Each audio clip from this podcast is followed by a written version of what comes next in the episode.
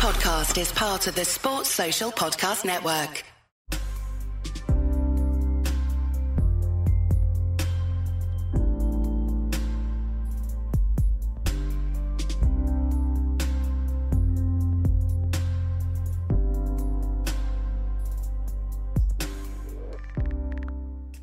Hello and welcome to another video and podcast from fantasyfootballscout.co.uk. My name is David and today I'm joined by Marc once again from the editorial department of Fantasy Football Scout as we continue to keep an eye on the pre-season matches, which is telling us a lot about how teams are going to set up for game week one, isn't it, Marc? How have you uh, been doing past few days tracking all these goings on in America and all around the world?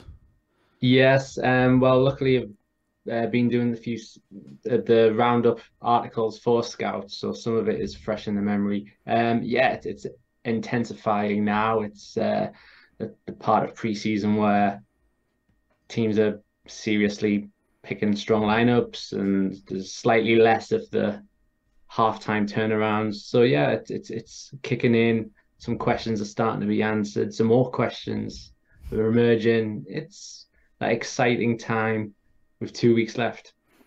Yeah, I have to say this is normally the time when my uh, draft starts to fluctuate the most. And uh, those of you who've been following videos closely will know that a few uh, goings on in the Man United defence have all of a sudden put me in a situation where I now have Salah in my team somehow. Uh, briefly, that may change. You know, it, it's all change everywhere because we're seeing uh, things we thought we knew about certain teams in terms of how they set up change, and then that means different things for our teams as well. Have you been tinkering yourself with your team as these games have been going past? Yeah, it's that awful stage of overthinking where the initial draft was probably the best one, but you see uh, certain players that I'm sure we'll come to later, and uh, you start thinking and thinking again, and all of a sudden the team's different, and it's too, the last thing we need now is more options. I think it's like that age-old. Um stock line in a movie when someone goes, I've been thinking, and then someone else goes, Oh, that sounds dangerous. That is basically preparing for game week one, isn't it? So, yeah, that's yeah. that's the situation we, we find ourselves in. Well, there's a lot to get through, and before we jump right in, it's an opportunity for me to remind you guys that if you haven't already sorted out your Fantasy Football Scout membership for the start of the new season, now is the time to do that because you can save up to 30% on those preseason prices, and included within that, of course, is access to the preseason minute spreadsheet. A lot of the information we're going to go through in this video sort of scratches the surface of the data that's being accumulated there. If you want that in full, make sure your membership's sorted and head to the preseason uh, guide, and that's where you'll find the preseason minutes tracker, which will be able to uh, tell you even more information than we'll be able to to today. So, uh, yeah, head over to the site and get that sorted in time. Right, let's get started then on the rest of what we're going to talk about today, and we're going to go chronologically this time rather than sort of we loosely went by team the last time we did one of these videos. This time we're going to go chronologically because there's just there's just so much stuff every day, and it was just easier to prepare for this just by just blocking it off and day by day by day. And we're actually going to start with a couple of games that we briefly alluded to last time because uh, when we were speaking on that particular day, we knew about some of the results. We didn't really know too much information about the lineups and things like that, um, and, and, now we do. Uh, so let's start with Aston Villa uh, in their three-all draw with Newcastle uh, a few days ago. Now um, we got two goals goals for Buendia, which was quite exciting. We saw Anderson do quite well for Newcastle. Um, we also saw some interesting things with Newcastle's defence. We saw some interesting things with Aston Villa's defence. Uh, what what stood out for you most in this game, Marc? Um, yeah, just the thought of Buendia. Uh, he's having an, an impressive preseason, and it, if if Emery decides to go for the sort of a two man strike force again. Could Buendia have out of position potential?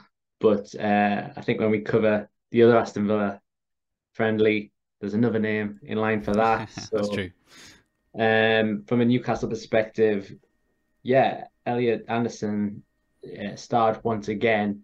But from an FPL perspective, he is, I think, 4.5 million midfielder, but he's quite a bit down the pecking order. It'd be great if um, if he had a breakout campaign, but he's he's not gonna get in that initial lineup. I don't think unless he scores a hat trick in every match from from now till the start. So um, it was a weird wing back trial from Eddie Howe. Um, we haven't at all.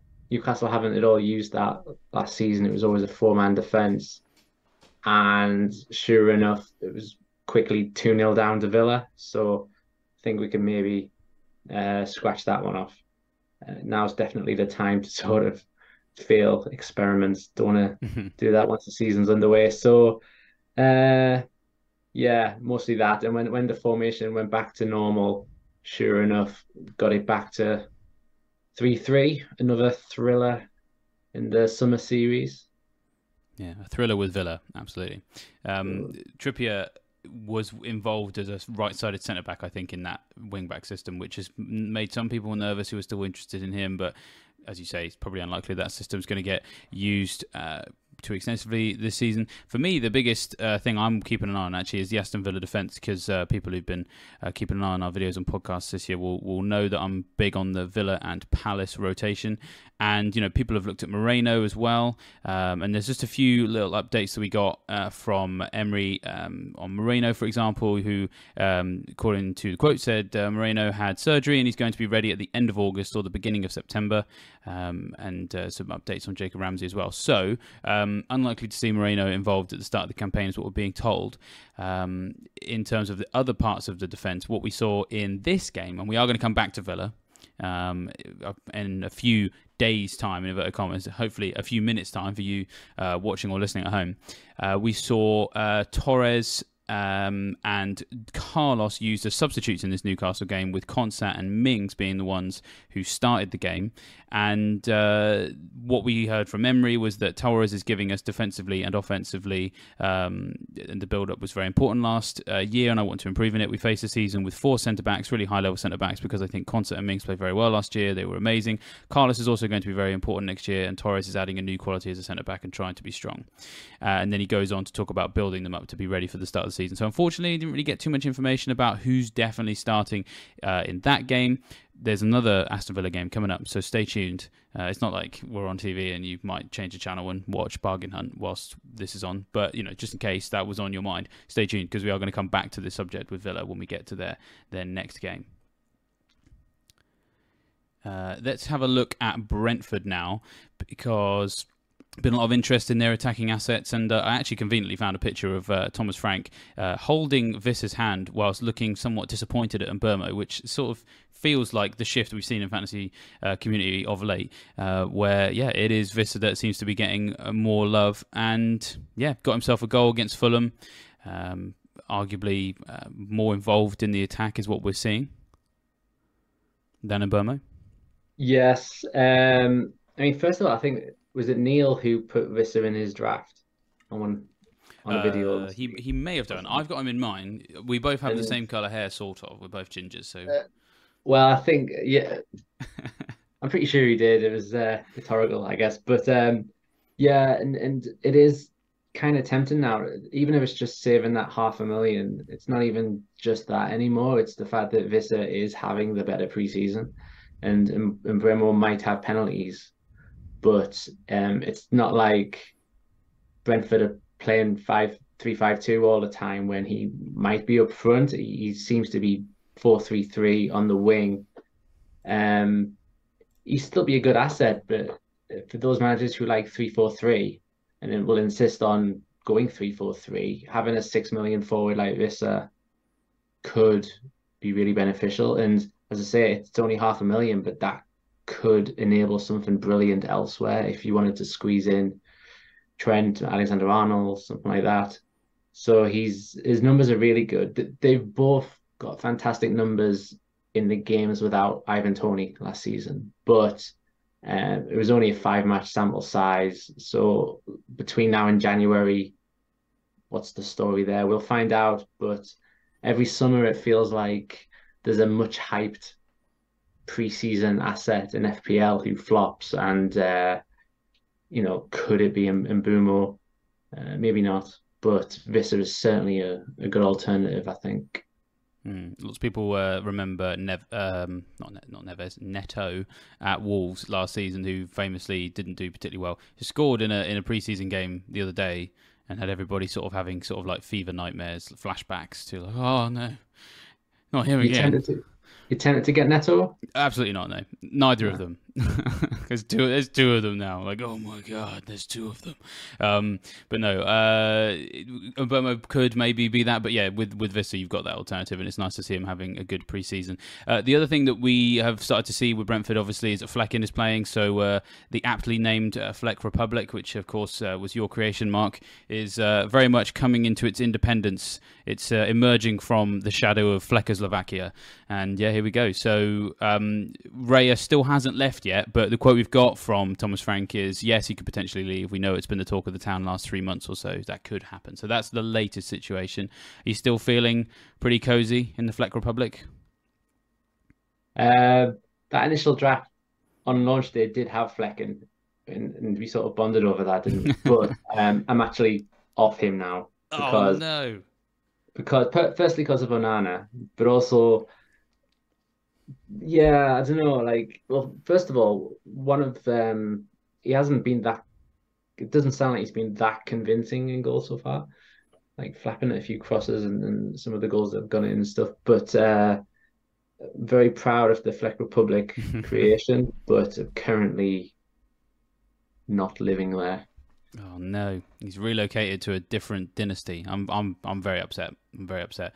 Well, I mean, I, you make some good points, and I was actually going to bring them up because in the scout reports, what we can see is that, uh, ironically enough, Brentford did concede two long-range goals, which is strange in a way because we've been lauding them as this team that was limiting shots to long distance and not conceding them, and that was what's helping uh, the goalkeeper bonus. Uh, and yeah, um, maybe could have done better, uh, Flekken, for some of the goals. Although comparisons were made with the fact that near the beginning, uh, Raya was the same. So maybe he just needs a little bit of time to uh, settle. But yeah, that's that's the latest on on Brentford. Let's move to uh, Liverpool now, and uh, we're only really going to we're only really going to spend some time um, with Liverpool briefly because last time we talked about um, them facing Greuther Fürth. I think I pronounced that correctly this time. I did Google it. If I've got it wrong, blame whoever it is. I who read it out to me.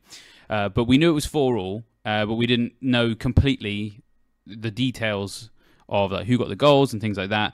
Uh, and so what we had was Diaz, two goals for Darwin and one goal for Salah, assists for Trent, uh, two for Salah and one for Darwin. So everybody getting involved. You know, we, talk, we kind of briefly talked about these guys last time, but do we need to see more games from Liverpool against higher opposition before getting too comfortable with the Liverpool attacker? Yeah, they're just they're all getting involved, which is I guess good for for Liverpool and for Klopp, but it's it's not helping us decide on a Salah alternative. You know, if you, if you don't want Salah in your team, but still very nervous about some of those early fixtures, then one way to navigate it would maybe be to get one of the cheaper attackers, but you just don't know who it's going to be because they're all in form.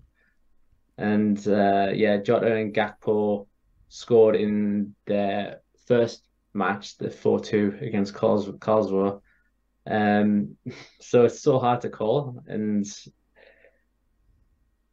I don't know if, if you were to pick the two starters alongside Salah, who, who would you say? Well, yeah, exactly. I have no idea. I got I got no idea really. I think what we got to see is is what those other games are. And I was just pulling them up now because they are against teams that are just more likely to test their ability. Uh, I'm pretty sure they've got Bayern Munich to come, uh, Leicester, uh, and then SV Darmstadt as well. So yeah, and oh, I made the mistake last time of acting as if uh, that game being played in Preston was somehow less glamorous, and then I had someone come along in the comments and tell me all about a fantastic time she had watching uh, like a friendly uh, at Deepdale, and it was like twenty quid, and it was like amazing. So apologies to Preston North End fans for you know speaking derogatorily about your stadium. Apparently, you put on a really good fan experience. So yeah, uh, I do apologise. Um, but let's move on to a sta- let's move on to a stadium that definitely is less glamorous, and I think they know it because they've got some work to do on it, and that's why they're not playing in game week two, uh, and that is Luton. Uh, so the latest that we've got on them, most recent match was a one-all draw with Ipswich Town, uh, and we saw Carlton Morris was on penalties in that one. So 5.5 million attempted by him yet. I mean, blank game week notwithstanding. No, not really. Uh, there's none of the the only Luton assets that would appeal are the now couple of four million defender options because uh, Kabore has signed as well, but uh, that would just be to um, test out the bench and further up not really. I, I think the final nail in the coffin was was blank game week two, and there was a story the other day saying that they've been granted permission to not have under soil heating, and then as soon as I said on Twitter, "Oh, maybe they'll have a few blank game weeks," um, there was a reply saying, "Well, actually, we haven't had any called off because of that." So, um, so maybe that was just bad guesswork. But Carlton Morris, yeah, penalties maybe. I think he scored 20 times for Luton last season, but their promotion was largely built on s- solid defense. Their, their attacking numbers were okay. They were like in the top half, but they weren't like amongst the best. So um, they're certainly the underdogs going into the season and will happily let other people uh, punt on their players first. Yeah, and that seems the way to go. I think that they are definitely going to be bench fodder for now. I've got Nakamba in my team. Uh, he didn't play in this game, although we're hearing, you know, murmurings that there's an injury there, which is uh, just great. That's marvelous, you could say. Um, then elsewhere, Bell, yeah, just Marc is just like face palming very, very hard whenever he does these videos with me. I do apologize. Um, well, you know that does ring a bell. Um, sorry.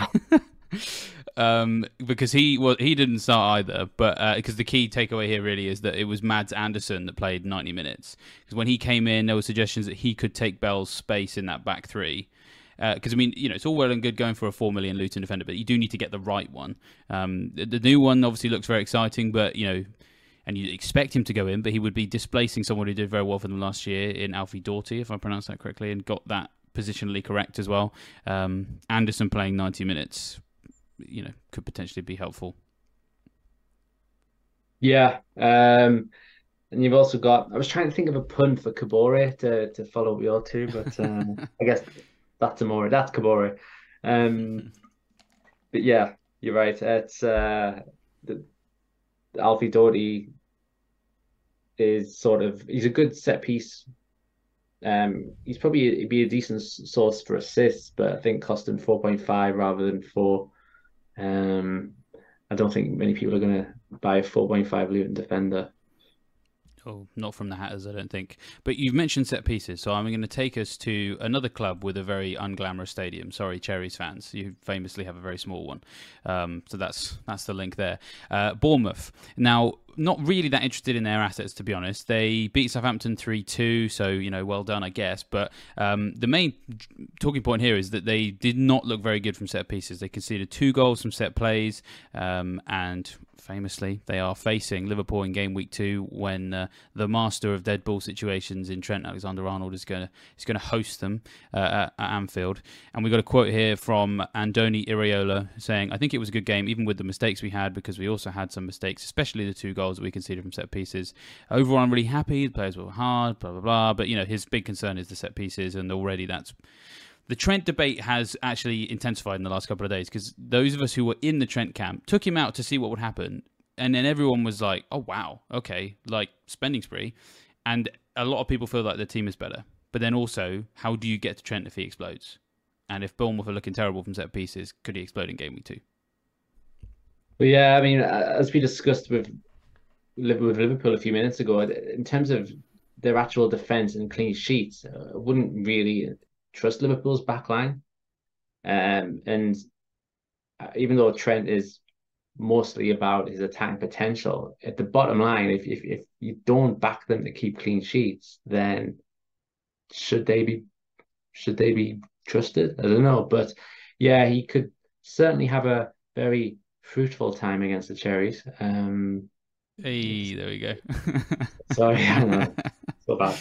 Um, he's yeah, and Trent was playing in centre midfield for Liverpool's friendlies as well. Although that does seem like it's just because they're lacking in bodies in that position right now. I'm not sure Klopp intends to actually start him in centre midfield. It's more sort of inverted right back again. So hopefully the final friendlies for Liverpool can clarify that.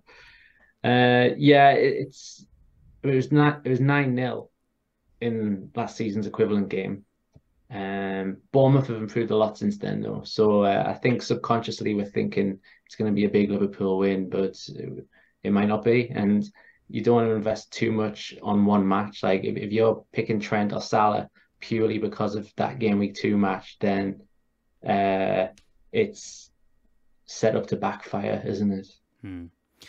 Well, the result may well still go in Liverpool's way if they can win on set pieces. But as you say, is that enough to impact the, your decision for the rest of the first six to ten game weeks? I think that's fair. In open play, though, I do think this game could be not necessarily closer than people think, but I do just think that Bournemouth are going to surprise some people this year if this new manager could instill that new style.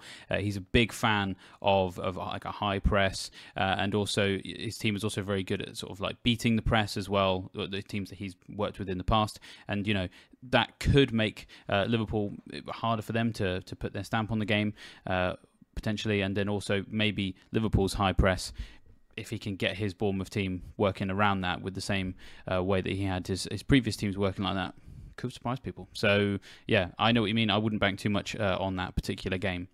I'm just going to quickly round up a couple of other matches that I, I, I couldn't be bothered to find a slide for because no offense to the teams coming up, but you're really not relevant enough to the fantasy Premier League debate. And then we're going to talk about Man City. So um, first things first, Bolton Wanderers nil, Everton nil, um, which is you know that's exciting, isn't it? I mean, Calvert-Lewin's not really fit.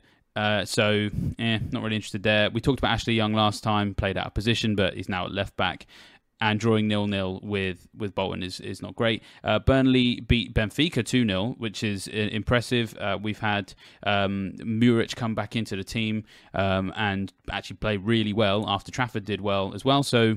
You know, not too sure who the goal is going to be there, but was anyone really that interested? Not really. So that's the reason why, well, you know, I will applaud Burnley for the 2 0 win, but actually it doesn't really mean anything for fantasy managers. Uh, Wolves beat Porto 1 0. Um, I hadn't even realised that, that Doherty's back. I was on annual leave when that went through, and I've only just found out myself. He's back as a 4.5 million defender, but he was pretty much just a right back rather than a wing back. Uh, Neto was involved, and Neto scored, and then we promptly shut off that piece of memory from our brains. And I'm going to close that tab because I don't want to look at it anymore. And I'm going to take us to Man City that I do I want to talk about. I think after net, I think we were Leon Bailey goal away from meltdown because it was both of them last year. Oh, it was. It was. Well, I mean, those of you who watched uh, the new series, we've got Deadline Dilemmas with uh, Praz and Rich. Honestly, looking at the midfields that they fielded, it's just incredible that that, that was something that felt normal at the start of last season to have Bailey uh, or Neto, for example. So thankfully, we're not in that situation anymore. Um, so yeah, let's let, let's let's move on before we, as you say, have a meltdown, and let's talk about Man City. They um, beat uh, Bayern Munich two one. Uh, we got goals from McAtee and Laporte, assists from Alvarez and Foden. Uh, anything uh, leap out from this game uh, for you? Um, John Stones still playing an advanced role as well. Yeah, Stones was Stones was there. Um, Ake Nathan Ake seemingly hurt his leg and sort of came off a bit earlier. All, all the 10 outfielders were, were replaced, but Ake was a bit earlier.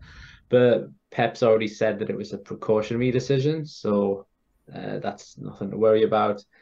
Foden seemed to be deployed from centre mid rather than right wing, but then Kevin De Bruyne was an unused sub. So any sort of thoughts that that Champions League final injury might keep De Bruyne out for the start, and and that would be good for Foden. Well, he's in the matchday squad already, so that sort of uh, makes you think De Bruyne should be fine for the first weekend. And Foden, they have sold Mahrez, but they could easily put Bernardo there or uh, Alvarez. So it, it, brings back the worries for Foden again. McAtee, 4.5, yeah, it, it could be a bad thing from an FPL perspective because he scored nine times for Sheffield United, and if if he moved to another club in this transfer window, he could be an interesting 4.5 made. But if he's scoring for City against Bayern, Pep might keep him. Very annoying. So, we, we, we, what we want is for these youthful products to not have a successful preseason. Stop being so impressive. Be bad enough that the manager wants to loan you out. That's what we want to see. Completely that. And uh, selfishly, McAtee decided to score, so that wasn't great. Um, Ederson and the FPL community loves Ederson, as we know. Um, the equalizer wasn't great from his perspective. He sort of he saved it, but it was pretty weak, and then it spilled, and then uh, the Bayern player equalised. So same old. Yep, same old, same old with Ederson. It's very annoying.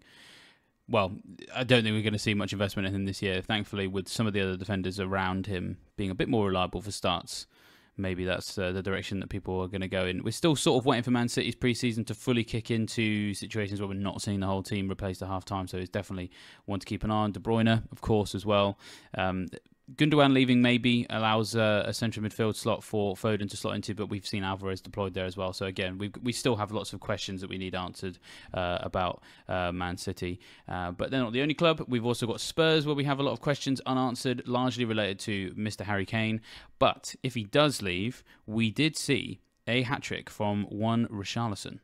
So does that make you think? That's the bandwagon. that's uh, that's sort of that perfectly sums up what stage of preseason we're in.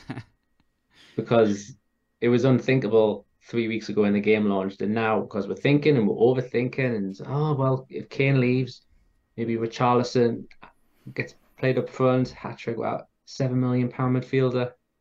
Um, sort of had to quickly think about something else, really. Uh, but yeah, I mean, if if if if the Kane sale drags on a bit longer, close to the first match of the season, they might not have a replacement in time. Certainly not integrated in the squad. So for the first few weeks, it could be Richarlison up front.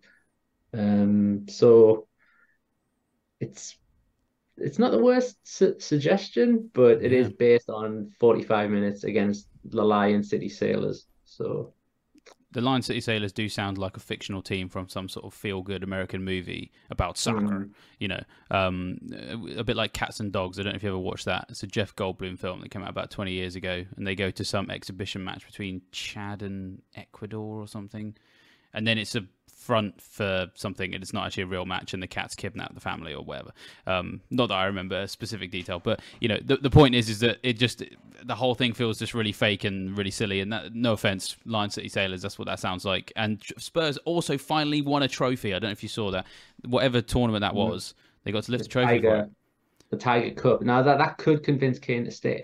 yeah, he's got some could. silverware. um, Finally, you know, it could be the start of a, a great new era. But uh, chances are it might not quite be enough.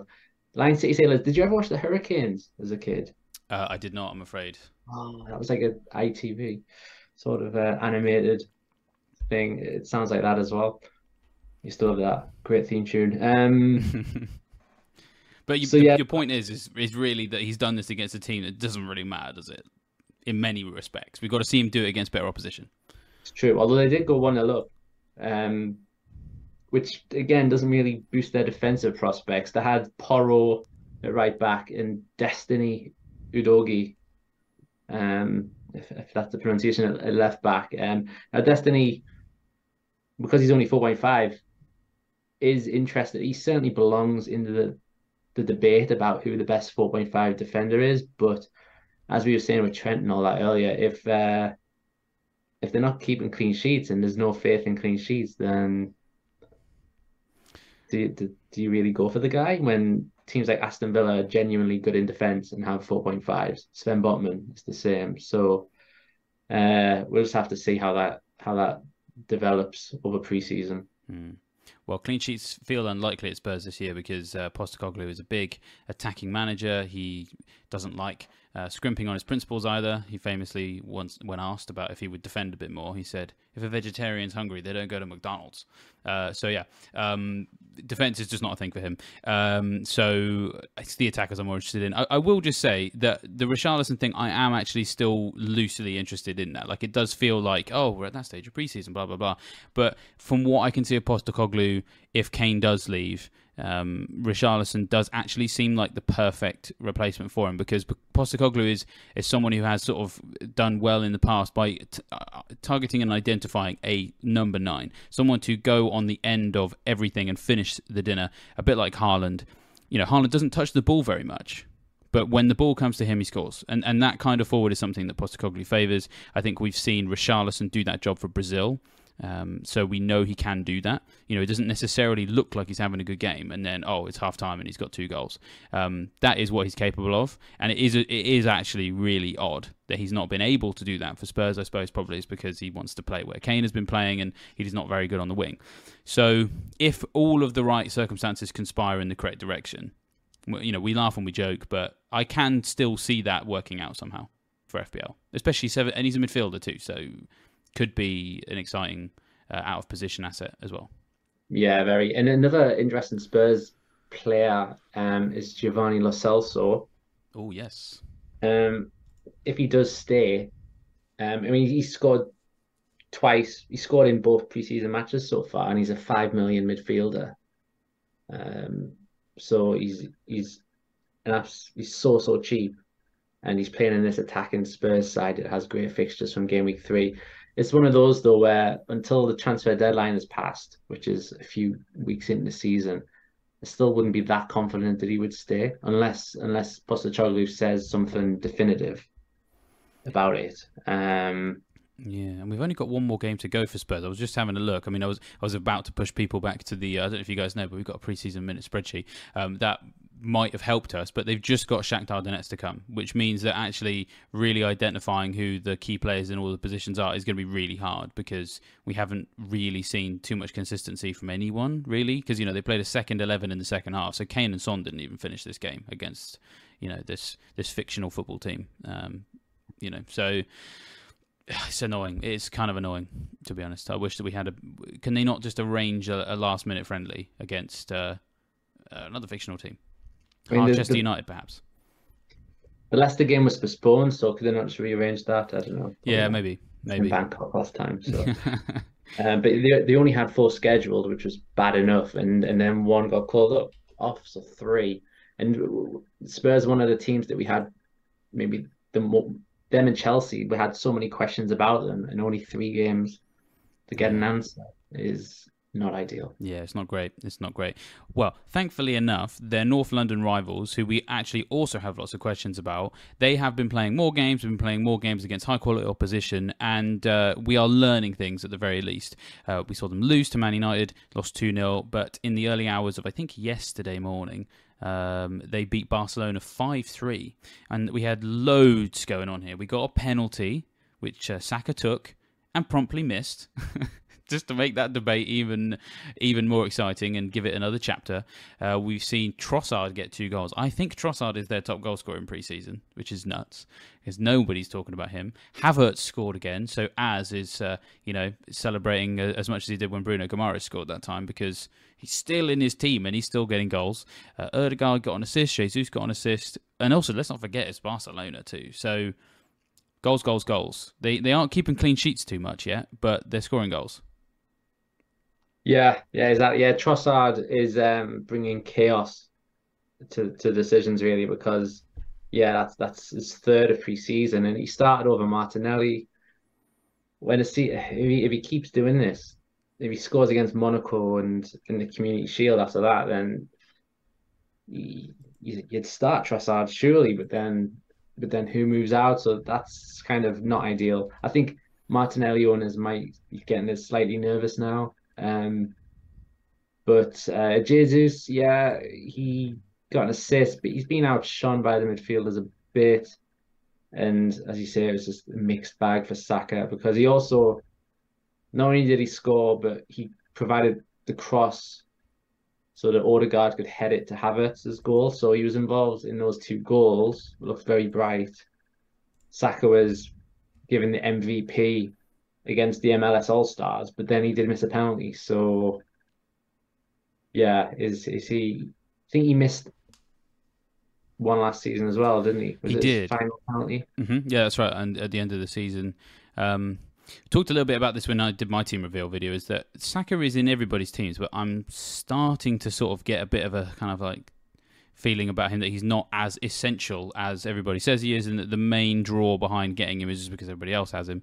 Um, Jesus, for example, had a higher expected goal involvement than Saka between game weeks 27 and 38 from last season. That's the last 12 matches. Um, he was in line with that. So it's so I guess some people sometimes the the XG naysayers been like, oh, I don't care about that. I just want points. Well, Jesus was in line with that, uh, and uh, Saka had lower XGI, overperformed against it, and then sort of had a, I think it's one fewer attacking return than Jesus. Missed a penalty as well.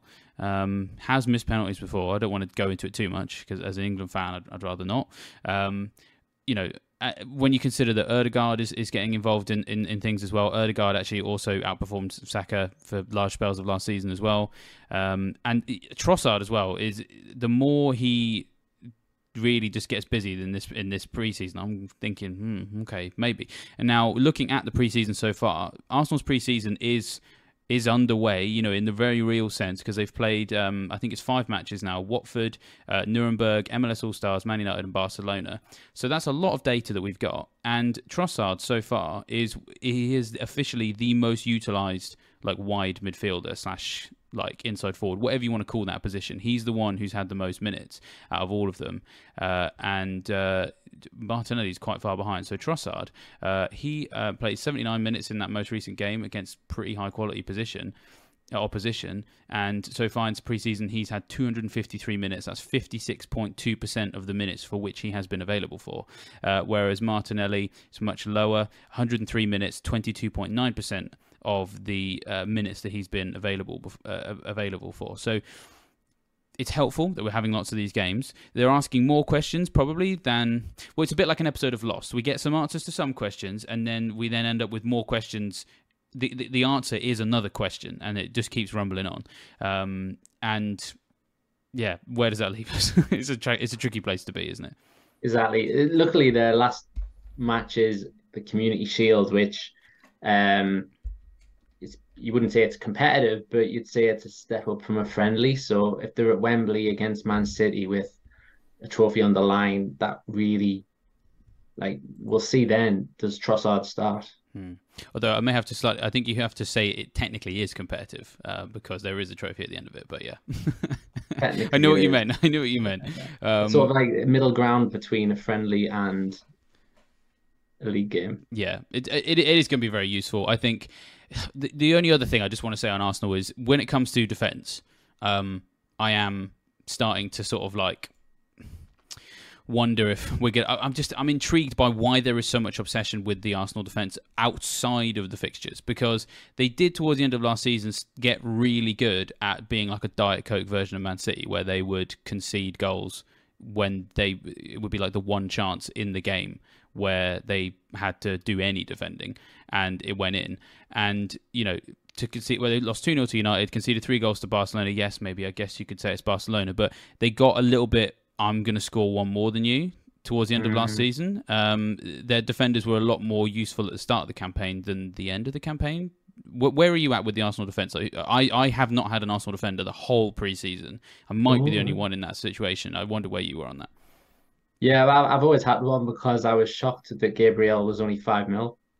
Um, he had he scored three goals last season. He had the highest xG of all defenders, and he's remained at the same price. And I think his early opponents were notably bad at defending set pieces last year.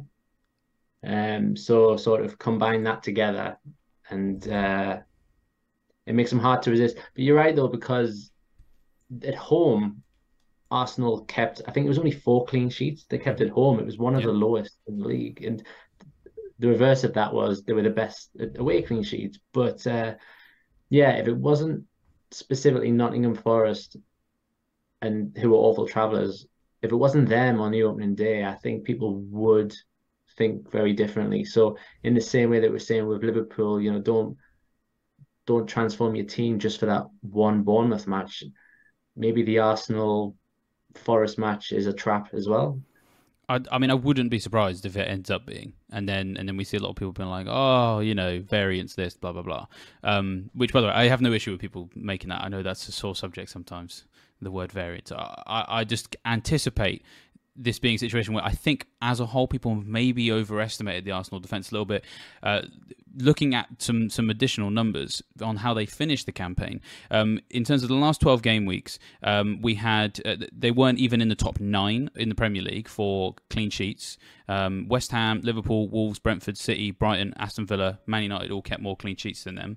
Um, in the last 15, uh, they you know they weren't in the top six at all for goals con- fewest goals conceded. And then perhaps the the most telling stat: last 12 game weeks. Um, I've I haven't put any of this on the screen, but I'm just reading this off from other research I've done throughout the summer.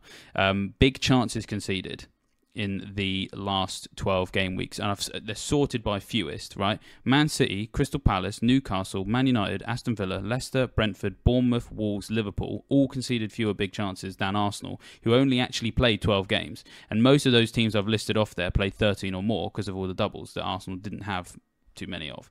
And so that is not a team that is necessarily in a place where they're ready um, to go and churn out clean sheets. I actually think Crystal Palace and Aston Villa are in a better place to do that based on how they finish the campaign because they're the teams that are in all these tables performing much higher and they're offering 4.5 where Gabriel's 5 million. Yeah, the goal threat's there. Um, you know, maybe that's going to help you, but um, yeah, I, I don't know. I can just potentially see it backfiring on people. Um, I, I, just think, and when you look at their preseason matches as well, I think that they're going to be winning games by scoring lots of goals rather than necessarily keeping things tight at the back. So that's just where the I see it. The counter argument is well, if we think about this, you know, how many defenses do we actually trust this season?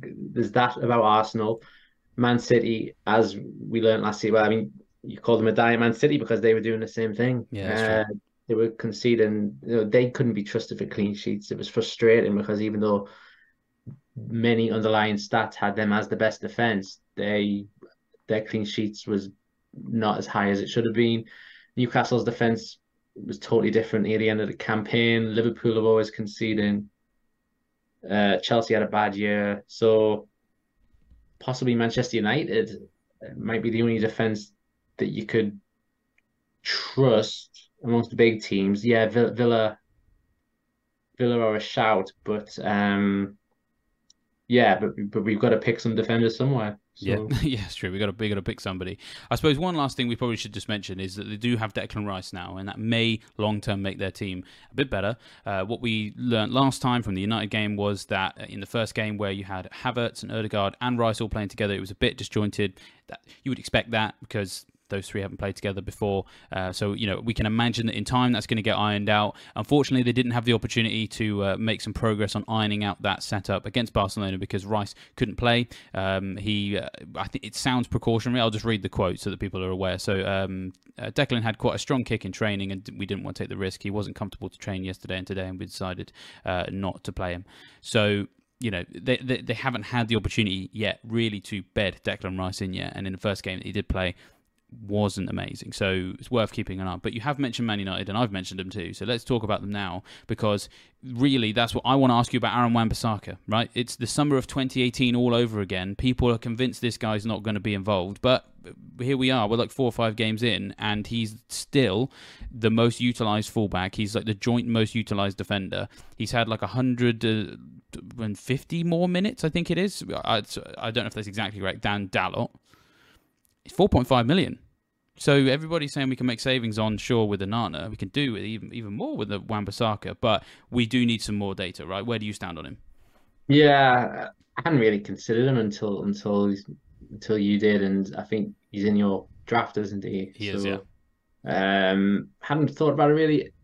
Yeah, those minutes are impressive. Um, I don't know. Is is it short term though? Because maybe he starts game week one, maybe he starts game week two. But if if you want to think a bit more medium to long term of your defense, I still don't know if it, if it can be him. Um, but yeah, like if if sacrifices need to be made to afford a second premium, um, there, there worse sacrifices out there. So yeah, he, he could be a shout. As we say, like their defense is fairly reliable. Um, the only question is, does he keep the lot out every week?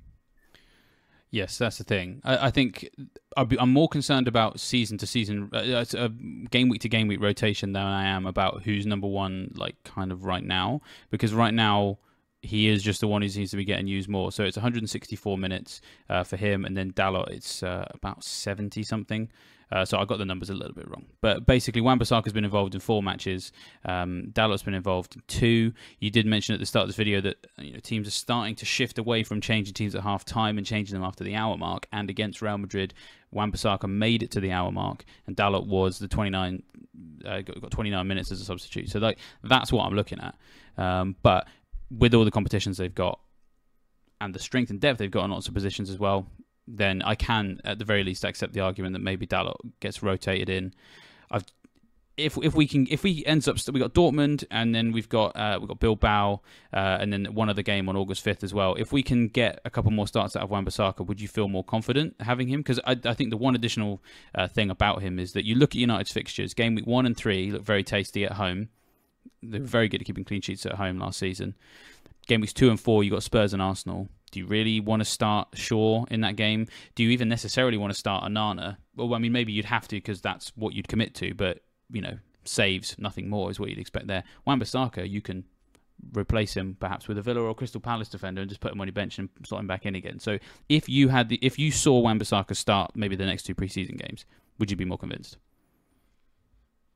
Yeah, that that, that could be interesting because Villa have a good game week too, don't they? So you could have a rotation with four five Wan-Bissaka, four five Villa, maybe. So it's it's it's some yeah. If he plays the next two, and I mean they got three friendlies left, but those last two are on alternative days, so you can assume that it's going to be two completely different lineups. Um, yeah, no, if, if Wan-Bissaka uh, starts against Dortmund for sure, then then he maybe should be under serious consideration for sure. Um, they only conceded early against Real Madrid really because they were temporarily down to ten men. I think Mainoo got hurt, and then Bellingham scored over Onana. So, uh, so and then a, a Joselu bicycle kick, obviously. uh, Classic. There's there's a few interest there's a few other interesting things from that game as well, and and Wan-Bissaka is is one of them. Yeah, good point. Yeah, but few eyes on on Fernandes. He actually played on the wing in this game, and Mount in the middle. So there's there's all sorts of different things that could happen in midfield this year. Yeah, it was it was kind of that. Yeah, Fernandes was there. I think Rashford started up front, but uh, that match basically just emphasized even more that they need a striker. Um, yeah. whether it's Rasmus Højlund or somebody else. Um, I think Ten Hag did float the idea of Sancho being continued as a sort of striker. He's sort of he's filled in there as, as an emergency because there's simply no one else. But uh, but if they if they do sign a striker, then then Sancho's back to being a, a backup winger again, isn't he? So and Rashford's seemed quite poor. You, you'd also have to think that Fernandes on the right wing is not going to persist because it didn't seem to work as much here. Yeah, he's definitely more useful as, as an eight or a ten, isn't he, than than as a winger. He, he's not bad on yeah. the wing against bad teams, but they're playing Real Madrid. So, yeah, um, still lots of questions that need answering for United. Uh, as I said, it's like another episode of Lost. We've had some questions answered, but now we have more. So, but we've got a couple of uh, episodes left to go before the end of the uh, the preseason, so we should be okay. Um, we've talked about defensive rotation, so I'm briefly just going to do a quick Crystal Palace interlude. Um, not really that much to write home about in their 2 1 home defeat to Millonarios. Um, got there eventually. The main thing here for me is about Tyrick Mitchell, who has been in my team for a little while, because if we're talking about that rotation with. Um, Aston Villa you know, Tyrick Mitchell is is someone who can rotate with that. Uh, he got a bit of an injury. Mitchell has a strain in his quad muscle. He felt a sharp pain when he tried to slide in to stop the goal being scored, so that could be a dangerous one for us. It wasn't just Mitchell as well. There was a, a really nasty tackle on Will Hughes uh, that got got him injured. Roy Hodgson was fuming about it afterwards. Um, the Colombian champions weren't maybe aware that it was a friendly. uh, so we'll see how that goes. Uh, one of the interesting things to me as well was that it was another game, another start for the 4.5 million mid Ahamada. Ah, Uh, yes. and he played all 90 on the right wing. But then at the same time, it was a lineup that had Eze on the bench and Doucouré and Edouard on the sidelines. And Sam Johnstone wasn't even used. So uh, I'd love to read something into that selection of Ah- Ahamada. But uh, when you look around, it maybe doesn't say anything. But he is he is their most played uh, asset over preseason. And if Olise does miss early weeks, he could be he could be used out on the wing, and for that price point, solid candidate. And then Eze came on, took the corner that was headed home by Jake O'Brien. So if Eze is taken over all Olise's corners as well, that just boosts his appeal for the Sheffield United opener. Yeah. Well, actually, um, Mark uh, Sutherns was obviously on the Twitter Spaces on Thursday night. Uh, we're going to have that on the channel, uh, on YouTube channel and podcast platforms as well for you to listen to. He was also talking about um, Eze as well. Seem, he actually seems very, very interested in owning him. Um, and I actually think he's kind of going under the radar a little bit. So, yeah, some interesting things noted there. Um, and uh, the godfather of FPL also thinking about it too. So, yeah, don't forget about Eze. Let's come back to Aston Villa because we're now moving forward uh, chronologically once again. And now we are in a position to talk about their 2 win over Fulham. We got a goal from Diaby. Um, I mean, wow. Less than half an hour into his, his, his villain's career, he's already got a goal. There's a lot of excitement about this guy. 6.5 million, so he's in that bracket as well that we're uh, enjoying, uh, uh, you know, making space for in our teams in this preseason. What do you think of, uh, of what you've seen so far? It's early days, of course, but yeah. Still jealous of that signing. Another another huge coup pulled off by Aston Villa there, and um, spent a lot of time sort of researching him for our scout report piece on site. And uh, yeah, like the night after that went out, he scored so soon into his first Villa outing. So I was very much quite high on Diaby right now, and he does come in, in at that price point. Um, the same price as Mitoma and, and Mbeumo and Eze, uh, other guys like Harvey Barnes, stuff like that. So he there's an interesting route to him. There should there should be a route to him if he impresses early on. He was used as second striker here, and in the same way that Buendia was against Newcastle, Diaby was used as a second striker. So again, that's that's a 6.5 mid being used up front. Uh, he could be he could be brilliant. But then the last time Villa signed an attacker from Leverkusen, it was Leon Bailey. So it, it could go either way. yeah, that's very true. Well, we've still got plenty of time to see what he does in pre-season, and the fixtures that Villa have got are, are nice actually because they've got Brentford uh, on July 30th, so Premier League opposition, so a good tester of uh, what they can do. But then Lazio on August 3rd, Valencia on August 5th. Um, so they, they've really done a good job of sorting out a solid preseason there. The only team that they faced in preseason who you would say you could read too much into was uh, was Walsall on July 15th. That's just a bit of a local one for them, just down to the Poundland Bescot Stadium's not very far. Um, you know, good to keep the touch with the the local clubs for them. And but then outside of that, Newcastle, Fulham, Brentford, Lazio, Valencia. So we're going to get a real solid uh, idea in a lot of uh, respects with this Villa team, just how good they the players who are doing well, just how good they really are. Um, you're very interested in the attack. I continue to be very boring and I'm interested in their defence. And thankfully, there was additional piece of information on that in this game as well. You know, again, it's another iteration, and that's fine. It, you know, it's it's a, I, I want to see which of these iterations is the one that ends up being the one. Um, what we saw most recently was Torres and Carlos this time as the centre backs instead of Konsa and Mings. Uh, but three centre backs were in the starting lineup because it was Konsa who went to uh, right back. That meant that Luca Digne uh, was able to get uh, very far forward. There was a bit of asymmetry to it in the in the, as we shift towards the latest new Vogue formation. It very much seems to be back fours that can asymmetrically shift so that one of the fullbacks can bomb on. And in this game, it looked to be Digne who had that opportunity. And of course, we talked about at the beginning of this video, Moreno possibly out until September. Luca Digne's 4.5. Moreno's five million, and so if you want a 4.5 million Aston Villa defender, Digne has probably now entered the conversation, uh, especially if Konsa is going to play at right back. You know, Matty Cash is guy who's currently in my team, and if if Konsa is going to be involved at right back, so they can do this asymmetrical shift and have a back three temporarily whilst the left wing back pushes on, that that obviously damages Matty Cash's appeal. So again, it's another situation where we've seen another iteration. Uh, you know, it answers some questions in terms of like we now know a bit more about who's involved and who's in the conversation, but at the same time, it's almost widened the pool of Aston Villa defenders uh, available in many ways. I mean, do, do you have any thoughts on Villa defence? I I need to probably shut up about them at some point. I wonder how many other people share my enthusiasm here. Well, I, agree in terms of yeah, like having a 4.5 Villa defender over the long term, um, and the short term fixtures are good as well. So just in general, having a 4-5 Villa defender is really highly advised, but it's just which one. Um, when he's saying there that in in Moreno's absence, it could be Digne with Konsa at right back.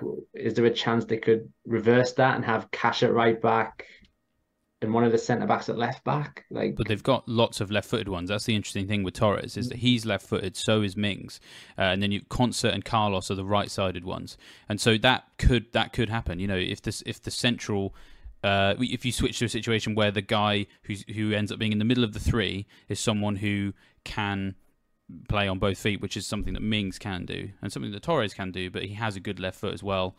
You know, either one of those could operate as the left-sided centre half uh, within that potentially. You know, um, so yeah, you make a good point. It could happen on the other side.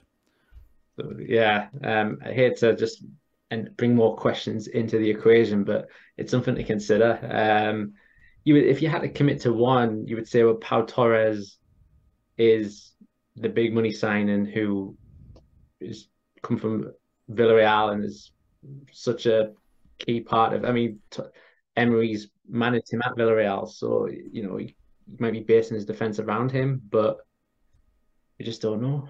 Yeah, and actually, one other thing I should mention actually is that Konsa possibly picked up a knock at the end, and so asymmetrically shifting to his side uh, may be something they're not able to do. So do keep an eye out for injury updates on him, or at the very least, if he is out for a prolonged period, then it could just take him out of consideration. So yeah, keep an eye on those other Villa games, and as we said, the ones that they're playing are against opposition that you have to say that you would expect uh, to get a real sense for the Villa team rather than you know playing some team you never heard of and or fictional like the Lion City Sailors.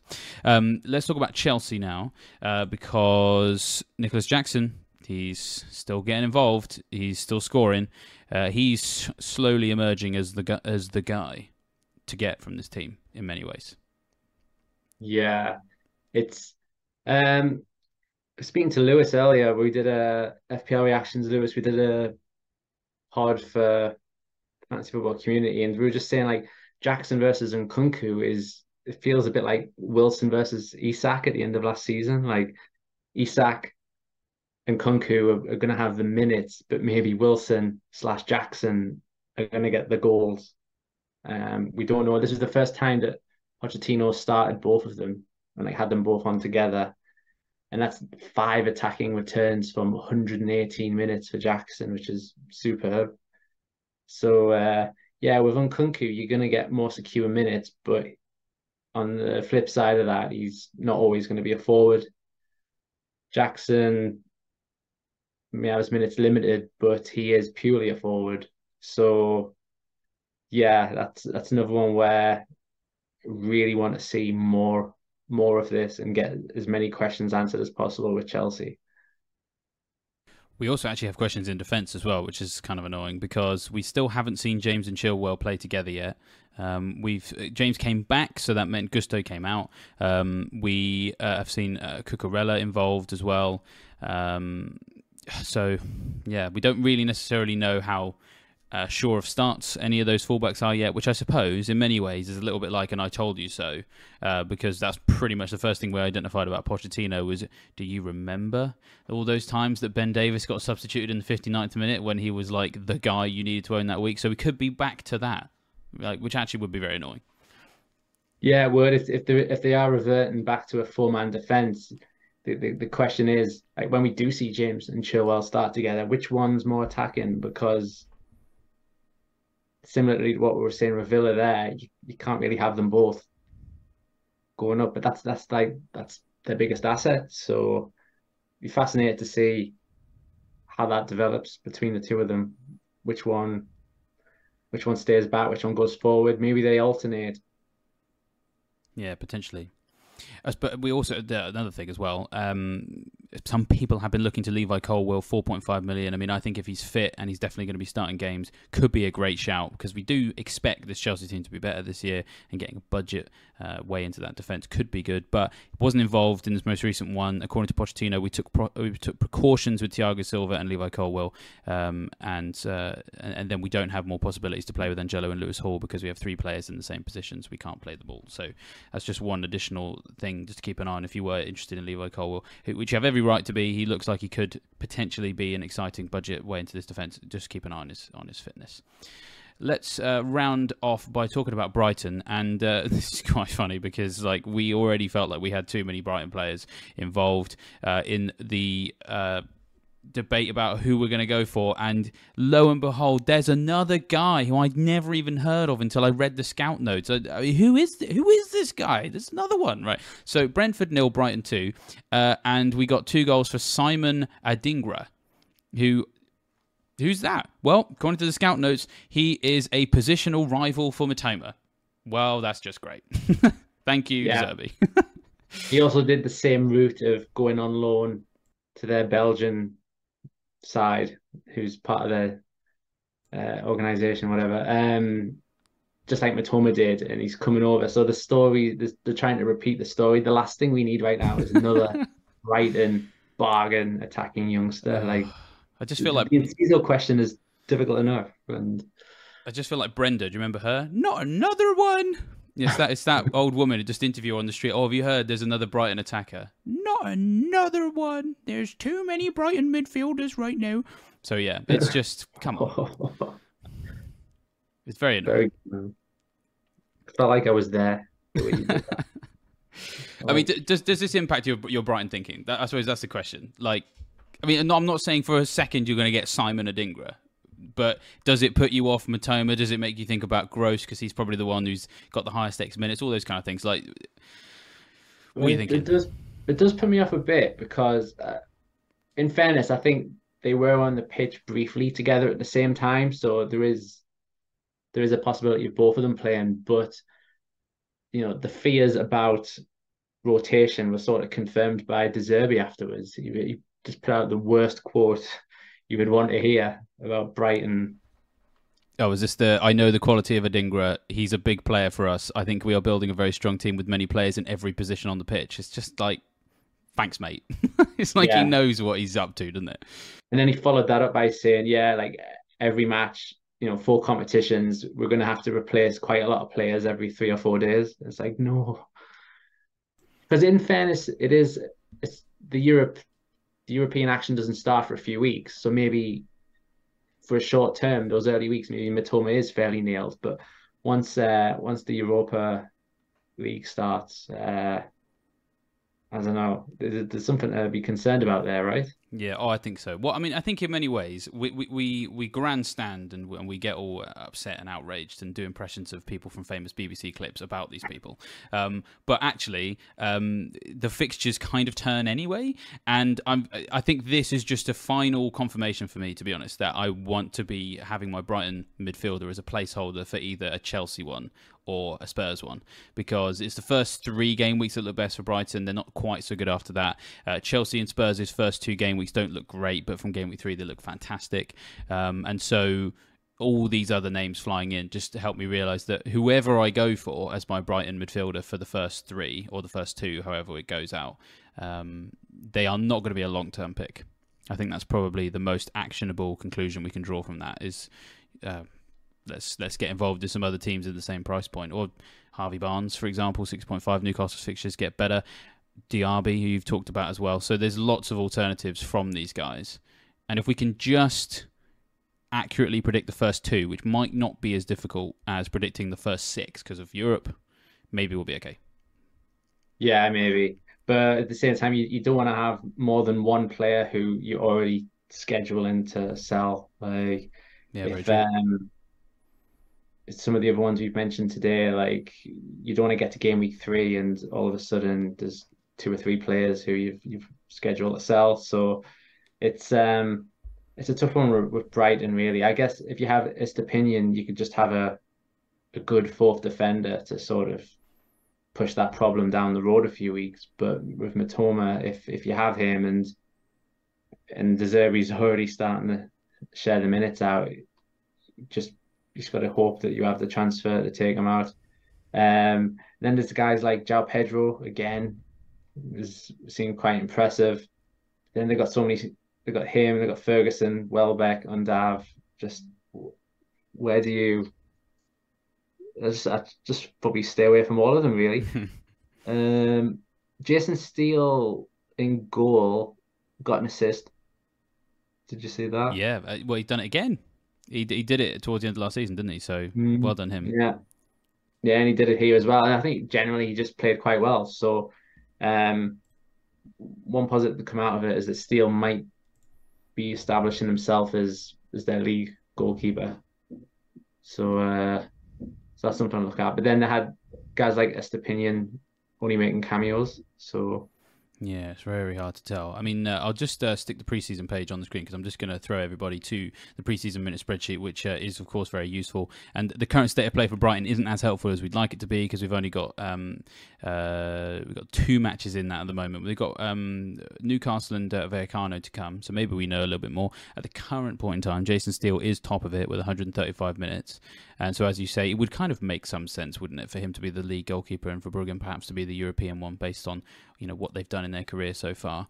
Um, but how much do you read into it if they're not going to play Estupiñán, for example? That's why you need the preseason minute spreadsheet. A lot of teams uh, that that that spreadsheet is going to tell you some really solid stories, and for others, it's you need to keep an eye on it and you need to watch it develop. Uh, and then when you get to the week leading into game week one, it will be complete. It will have reached fruition, and you will have more complete stories. And yeah, fingers crossed, we get a little bit more clarification on Brighton just for this first two. Just for the first two. So, yeah. Uh, as I said at the beginning, if you want uh, access to that, of course, you need your Fantasy Football Scout uh, membership, which uh, if you sign up now, you can save up to 30% at preseason prices. Uh, so don't forget to uh, to do that. Don't forget to like this video and subscribe to the Fantasy Football Scout YouTube channel and hit that bell notification as well so you don't miss a thing in the preseason. But I suppose for you, Marc, you're straight back into the trenches, more games to come. Probably going to do another video like this next week because there's just so many games on the horizon. Are you ready for it? Are you steeled for it?